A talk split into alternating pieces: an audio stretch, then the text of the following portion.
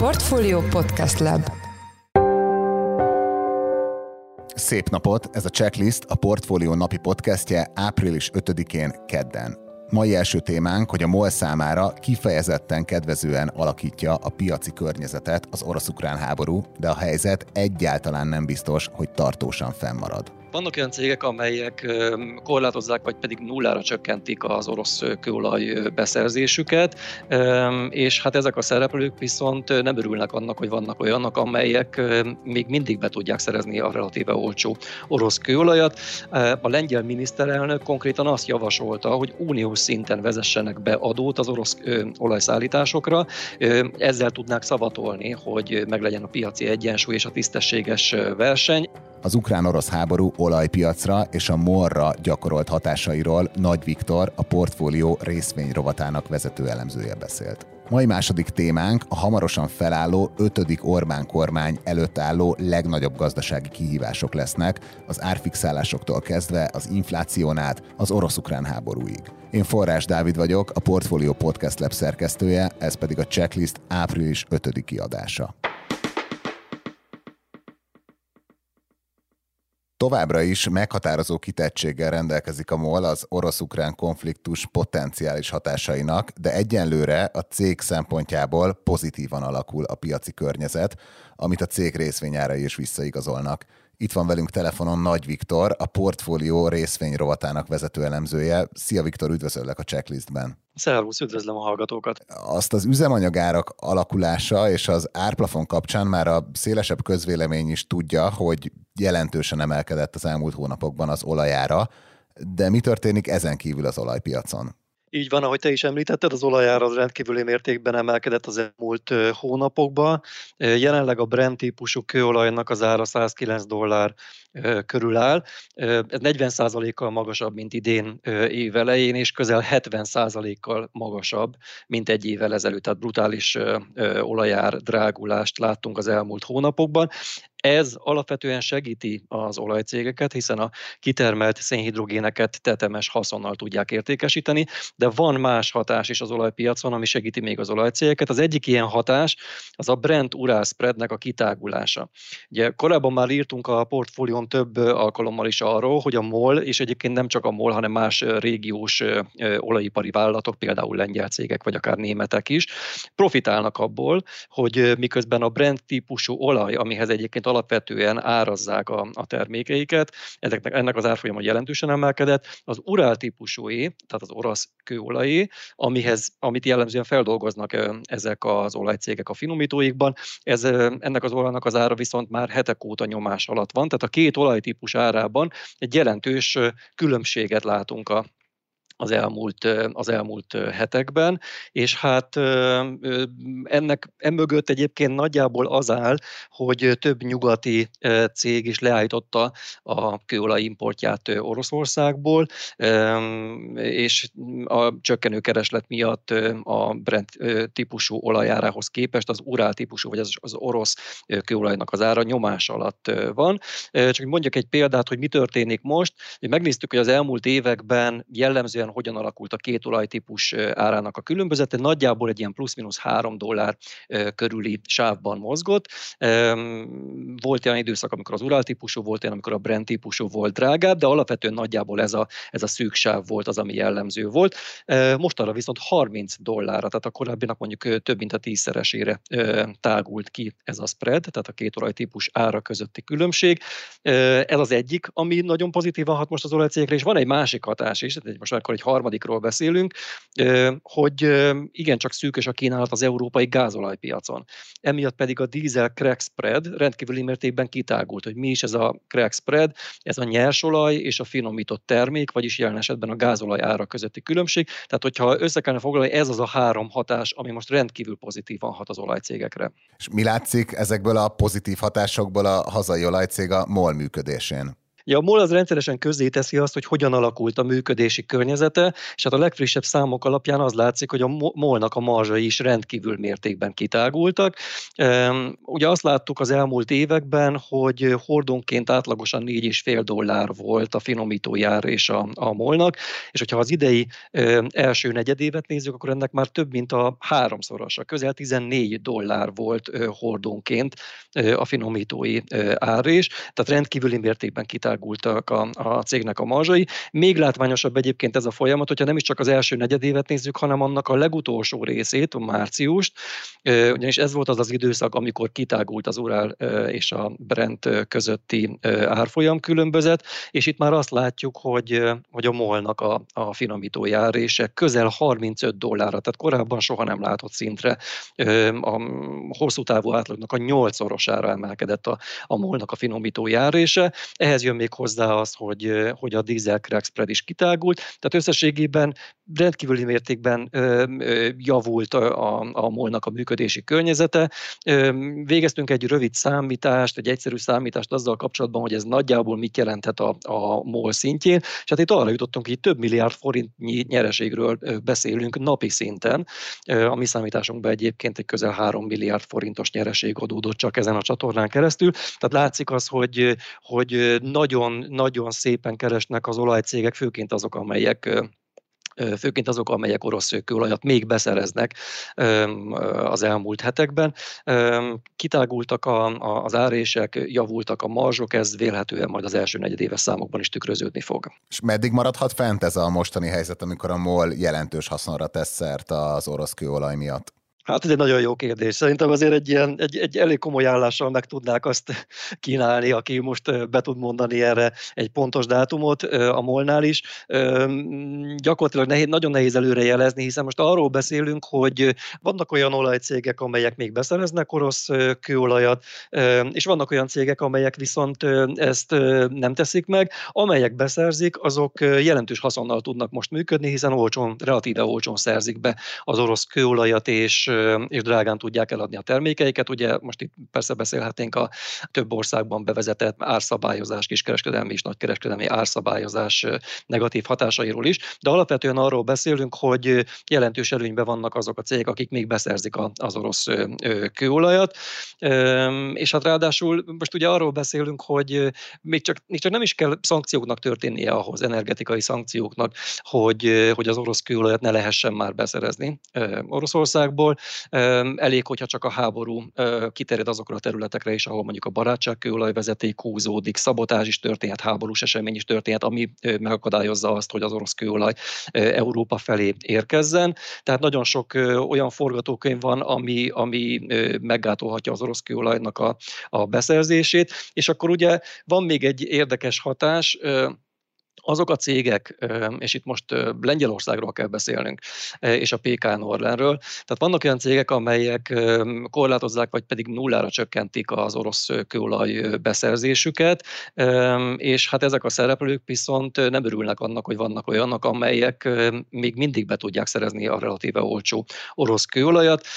A lengyel miniszterelnök konkrétan azt javasolta, hogy uniós szinten vezessenek be adót az orosz olajszállításokra, ezzel tudnák tudják szavatolni, hogy meglegyen a piaci egyensúly és a tisztességes verseny. Egyébként ezt a PK Norlen, a nagy lengyel olajipari vállalat is támogatja. Tehát nagyon sok olyan forgatókönyv van, ami idővel el, meg ellehetetleníteni azt, hogy valóban olcsó orosz kőolajat lehessen beszerezni. És mi történne, hogyha tegyük fel, hogy az EU-s szankciók miatt elhetetlenülne az orosz olajimport, tudná máshonnan olajat importálni a MOL, és a finomítói egyáltalán alkalmasak-e arra, hogy nem urál olajat dolgozzanak fel? Uh, igen, ez egy nagyon jó kérdés, és ezt a kérdést fel is tettük Huf Zsoltnak, a MOL csoport downstream termelési ügyvezető igazgatójának.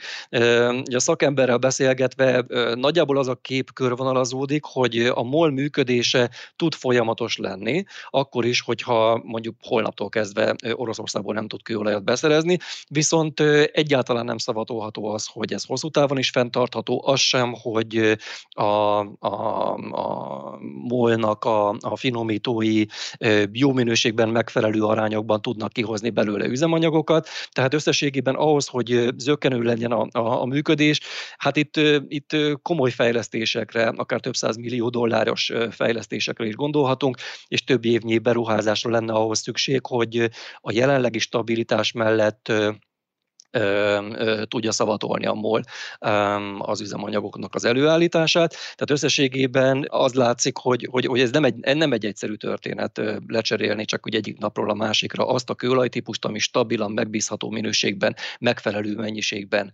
érkezik most a MOL-hoz. Igen, mert akkor, hogyha jól értem, akkor egy finomító az nem úgy működik, hogy bárhonnan beleöntök olajat, akkor kijön a végén a dízel meg a benzin, hanem itt így specifikusan finomítják a különböző forrásból származó olajat.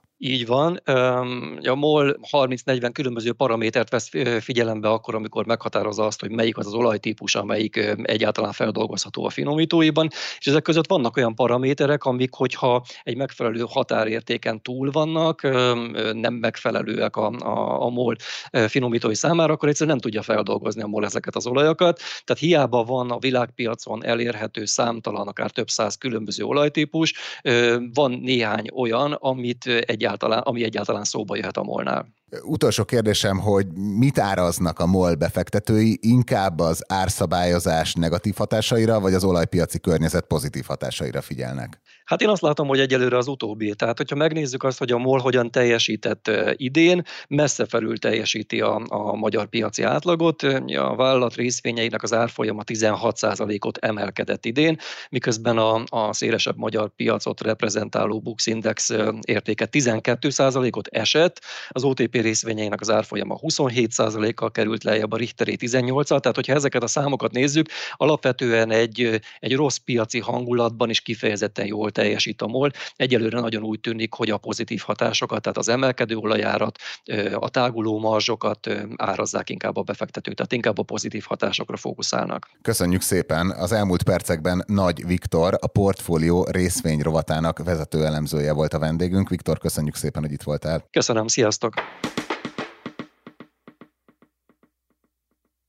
Nem sok ideje lesz az ünneplésre a kétharmados parlamenti többséget nyerő, hamarosan felálló ötödik Orbán kormánynak, hiszen már is komoly gazdasági kihívásokkal kell szembenéznie, írtuk meg hétfő hajnali elemzésünkben. Itt van velem a stúdióban Beke Károly, a portfólió makrogazdasági elemzője. Szia Karcsi, köszöntelek az adásban. Szia, üdvözlöm a kedves hallgatókat! Turbulens környezetben alakíthat kormányt ötödjére Orbán Viktor. Mik a legnagyobb gazdasági kihívások? Igen, az már a választás előtt látszott, hogy, hogy nem lesz egy egyszerű a kormányzás a következő négy évben, vagy legalábbis ennek a következő négy évnek az első hónapjaiban, hiszen hónapok óta azt látjuk, hogy kifejezetten magas az infláció Magyarországon, ugye itt van a nyakunkon az orosz-ukrán háború, aminek egyelőre beláthatatlan gazdasági következményei lesznek. A szakértők most azt mondják, hogy, hogy, hogy két, do, két hatása biztosan lesz a háborúnak. Az egyik az, hogy még magasabb lesz az infláció a nyersanyagárak emelkedése miatt, a másik pedig az, hogy lassulni fog a gazdaság valamennyivel. Hogy ezek számszerűsítve mekkora hatások lesznek, azt nagyon nehéz megmondani. De, de gyakorlatilag az látszik, hogy, hogy talán ez a két olyan kockázat, amit ki lehet emelni. Az egyik az az infláció, hogy egyelőre nem látszik, hogy hogy lehet leszorítani ezt a, hát most már 10%-hoz közelítő inflációt. Ugye most fog kijönni a napokban a, a márciusi adat, majd ami várhatóan már bőven 8% felett lesz, és a szakértők most azt gondolják, hogy évközben azért jó esélye fogunk látni 10% feletti inflációs rátát is, amire nagyon régen volt példa. Ennek egy része, vagy ha lehet úgy mondani, akkor nagyobb része az külső hatás, tehát úgynevezett importált infláció, ahogy mondani szoktuk. Ebben benne van az olajár emelkedése, a különböző élelmiszerárak emelkedése, de a beszállítói láncok problémái is, amelyek mind globális hatások. Tehát ezzel kellene valamit kezdenie a gazdaságpolitikának. Ugye a kormány elkezdte ezt a problémát kezelni az árstopokkal, az üzemanyag üzemanyagok árának befagyasztásával, a különböző élelmiszerek árának befagyasztásával, de, de azért erősen kérdéses, hogy ezek a mesterséges árstopok mennyi ideig tarthatók fent, tehát hogy ezek, ezek hónapokig, vagy akár évekig működhetnek-e, hajlandók lesznek-e a gazdasági szereplők lenyelni ennek a, a költségeit. Ez egyik nagy kockázat a következő időszakra. A másik pedig a gazdaság lassulása. Ugye az év elején még úgy futottunk neki 2022-nek, hogy, hogy, hogy azt mondtuk, hogy akár a 6% körüli gazdasági növekedés sem zárható ki, vagy elérhető. Ugye tavaly volt egy nagyon erős GDP bővülés, részben az ebből adódó lendület, az úgynevezett áthúzódó hatás az, ami az év elején még tovább repítette a gazdaságot, és aztán mostanra, most ott tartunk, hogy, hogy, hogy ennek a fele, tehát a 3% körüli előrejelzések tűnnek reálisnak, de ahogy mondtam, azért a, gazdaság, a háború gazdasági hatásait nagyon nehéz megbecsülni egyelőre még nincs vége a háborúnak, nem tudjuk, hogy mennyire fog elhúzódni, de, de az egyértelműen látszik, hogy, hogy ez egy komoly fékezés várhat a gazdaságra. És mi lehet a kamatstoppok sorsa? Igen, ugye a, a tíz általunk felsorolt kockázat egyike az a tavaly októberben bevezetett kamatstop további sorsa. Ugye ez azt jelentette, hogy, hogy a kormány megpróbálta mentesíteni a jelzálog hiteleseket az MNB kamatemelési ciklusának negatív következményei alól, és, és tavaly októberi szinten maximálta a, hitelkamatokat, tehát akinek a, a változó kamatozású hitele van, és éppen most van a fordulónapja, annak nem emelkedhet magasabbra a következő időszak kamatterhe, mint, mint tavaly októberben volt. Ez az intézkedés, ez most júniusig, június végéig van érvényben. Kérdés, hogy utána ezzel mit lehet kezdeni. Itt is ugyanazt lehet mondani, amit a, az, az árstopok esetében, hogy, hogy az lesz majd a nagy kérdés, hogy a, hogy a bankrendszer vagy a bankszektor az, az képes lesz-e elviselni ennek a, a költségeit, vagy, vagy akár a költségek egy részét, tehát hogy meg tudja osztani a bankszektor és az állam a, a, a költségeket. Ugye azt látjuk, hogy azóta is tovább emelkedtek a jegybanki kamatok, aminek elvileg be kellene gyűrűznie a, a hitelpiacra is, és várhatóan ez az emelkedés még nem ért véget és az uniós források körüli bizonytalanság rendezése mennyire lehet az új megalakuló kormány tasklistájának az elején? Ugye a, a választás előtti hetekben láttunk elmozdulást abba az irányba, hogy a kormány egy picit békülékenyebb hangnemet ütött volna meg Brüsszellel, tehát Orbán Viktor bejelentette, hogy a korábban, korábban ugye csak az úgynevezett helyreállítási alapnak csak a visszanem térítendő részét igényelte Magyarország, most a kormányfő bejelentette már a választás előtt, hogy a hitel részre is igényt tartanánk. Az viszont nem látszik, hogy egyelőre, hogy ezért mit hajlandó cserébe tenni a magyar kormány. Ugye a komoly brüsszeli kritikák a jogállamisággal kapcsolatban évek óta megvan, vannak, és nem látjuk azt, hogy, hogy, hogy a kormány valamilyen kompromisszumos ajánlat találna elő, és azt mondaná, hogy ezért a pénzérő hajlandó bizonyos területeken engedni ebben a jó részt politikai vitában. Nagyon köszönöm, hogy itt voltál ma a műsorban. Az elmúlt percekben Beke Károlyjal, a portfólió makrogazdasági elemzőjével beszéltünk. Köszönöm szépen.